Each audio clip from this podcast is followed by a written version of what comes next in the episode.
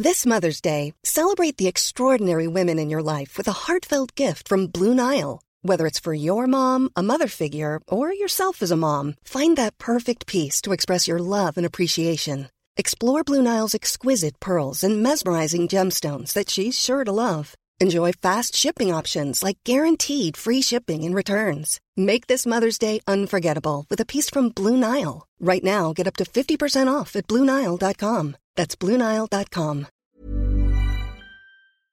Hi, I'm Maeve Marsden, and you're listening to Queerstories, the podcast for the LGBTQIA storytelling night I host and program in Sydney and Melbourne. Next, David Abello became involved in the lesbian and gay movement in 1975, and in the 80s was a member of the Gay Liberation Quire and the Gaywaves Gay Radio. Co- we really do like putting the word gay into things. The Gaywaves Gay Radio Collective, amongst other things. In the late 90s, he was a founding member of the queer disability activist group Access Plus, spanning identities. His PhD thesis, In Memory of Now A Queer History of the Present, is available online, as is his album, My Life as a Social Movement. David performed at the special 78ers Queerstories event, featuring those who were involved in the original Sydney Mardi Gras protests in 1978.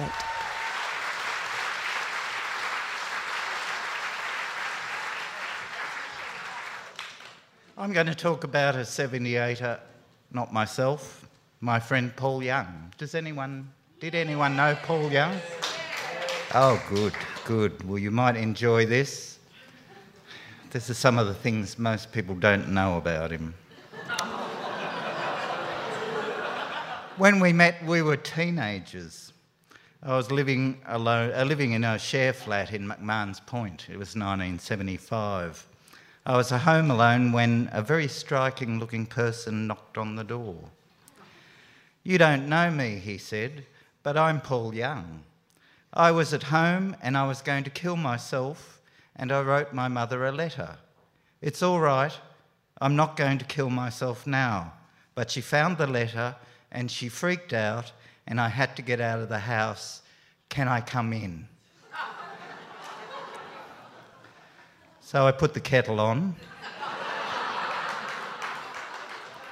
I was no stranger to mental illness or suicidal ideation. We smoke joints, we talk for hours about our lives, his situation, his family, his crazy brothers, his hapless Catholic parents. When Paul was young, he was sexually abused by their parish priest. By the time he was 12, he was having psychiatric treatment. Highly strung was the diagnosis. He was prescribed major tranquilizers. He was still taking them. We recognised a lot about each other's lives. He was a whirlwind. I'd never met anyone quite like him. We became very close friends and remained so. Not long after I met him, we went away to stay a weekend with his parents, who were in a caravan and annex. They liked me. I was Paul's sensible friend. It didn't take me long to work out why he was highly strung at the age of 12. the family was troubled. Paul's older brother was a very frail schizophrenic and his young brother was aggressively violent. Paul's mother, Elaine, was always exhausted. I got into trouble for encouraging his father's stories of war service in India because Bob had a whining quality in his voice, one that I would later hear in Paul when he was on barbiturates. Paul was doing an arts degree at Macquarie University he lived with his family in West Ryde, which he called West Beirut.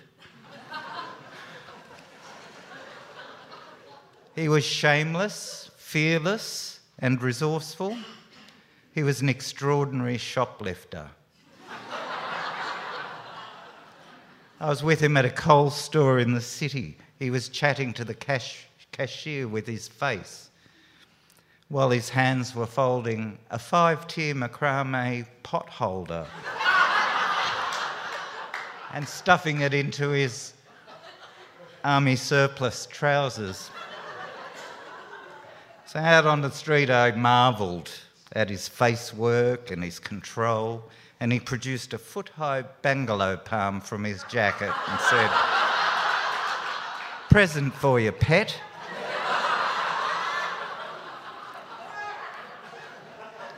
Paul did have a wonderful sense of humour and irony, which is reflected in the Telegraph, Daily Mirror, and Sun Herald placards that he stole from the front of news agencies for his collection.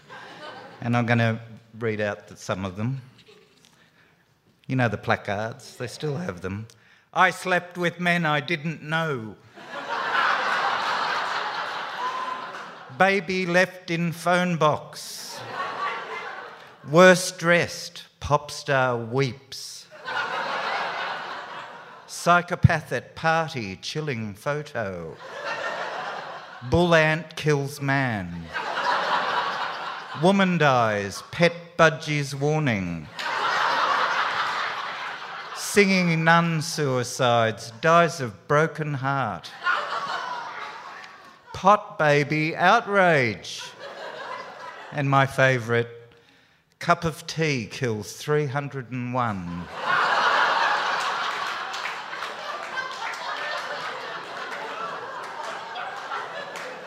Paul introduced me to people who became very important to me, people I've known all their short or long lives.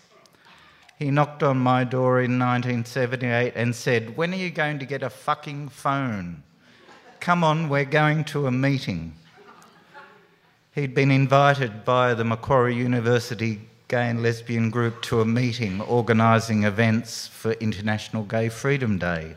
I knew most of the people at the meeting from the lesbian and gay movement, but Paul was the only reason I went. The rest is history. At a time when there was centralised and large scale entry level recruitment to the public service, some of you might be old enough to remember that. Paul scored a job in the Department of Social Security, starting in its Central Benefits Unit. I got a telecom job in a draconian workplace where I frequently had my flexi-time privileges withdrawn for wearing gay liberation badges. Social Security had a kinder culture where Paul blossomed. Given his various states when we had lunch together in the city, I did wonder how he did it mandrax for lunch, and the little mattress he kept under his desk for naps. He developed an encyclopedic knowledge of the Social Security Act and policies, and in his last job, he was the officer in charge of pensions at Bondi Social Security. He made many friends there and ensured that they got all of their entitlements.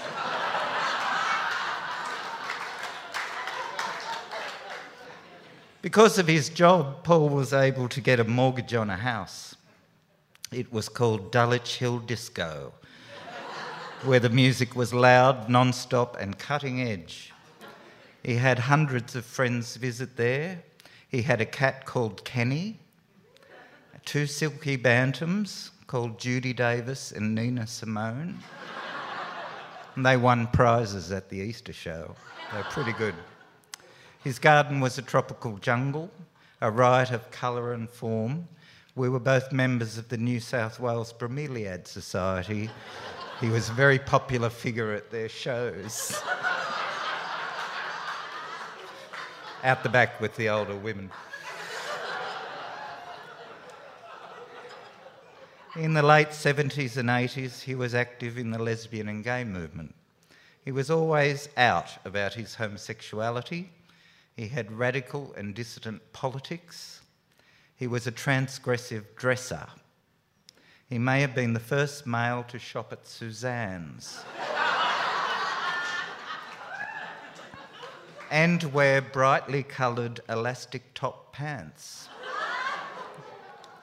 In the later 70s, when tensions were high between lesbians and homosexual males, Paul had many close lesbian feminist friends.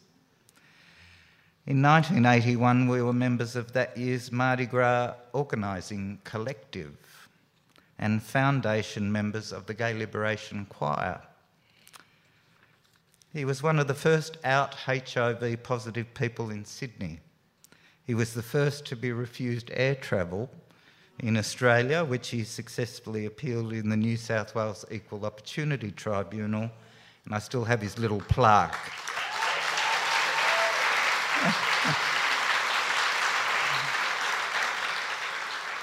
I still have the little plaque he stole from the that said complainant.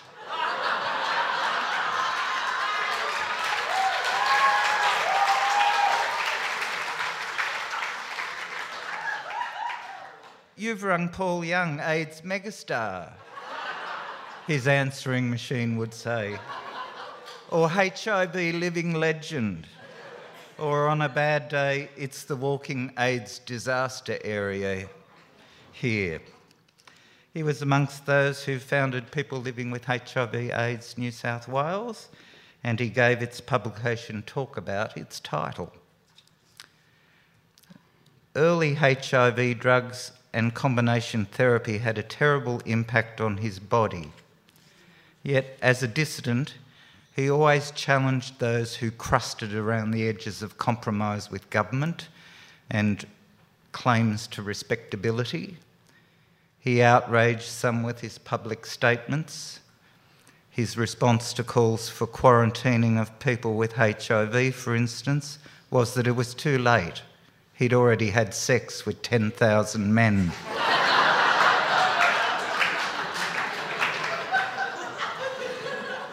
Think it was probably about 9,000, but anyway, he did exaggerate a little bit. I stayed with Paul at St Vincent's Hospice for the last days of his life in July 1990. At the stage that he hadn't spoken for many hours, two nuns and a priest came into the room offering him the last rites. There's a priest here, I yelled in his ear. His eyes opened and focused for a minute. Father Hugh Murray, he whined, and the priest came closer. You sucked my cock when I was eight years old. it's true. The scarlet fun faced nuns tried to dissolve into the floor, and the priest walked in shock backwards out of the room.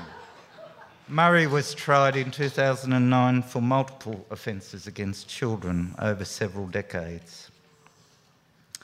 So at least he didn't get the Royal Commission, but he got his revenge. After Paul died, we washed him and dressed him in the outfit he'd recently worn at Sleazeball something he'd stipulated in his will. Something I hope I always remember. Thank you.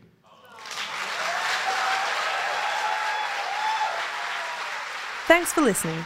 For tickets and dates, follow Queerstories on Facebook. And for late night ramblings and pictures of my dog Frank, follow Maeve Marsden on Twitter. For discount tickets to my shows, as well as other perks, become a supporter of my work on crowdfunding platform Patreon for as little as $4 per month. Check out maevemarsden.com for more information. Hey, it's Paige DeSorbo from Giggly Squad. High quality fashion without the price tag? Say hello to Quince. I'm snagging high-end essentials like cozy cashmere sweaters, sleek leather jackets, fine jewelry, and so much more. With Quince being 50 to 80% less than similar brands. And they partner with factories that prioritize safe, ethical, and responsible manufacturing. I love that. Luxury quality within reach. Go to quince.com slash style to get free shipping and 365-day returns on your next order. quince.com slash style.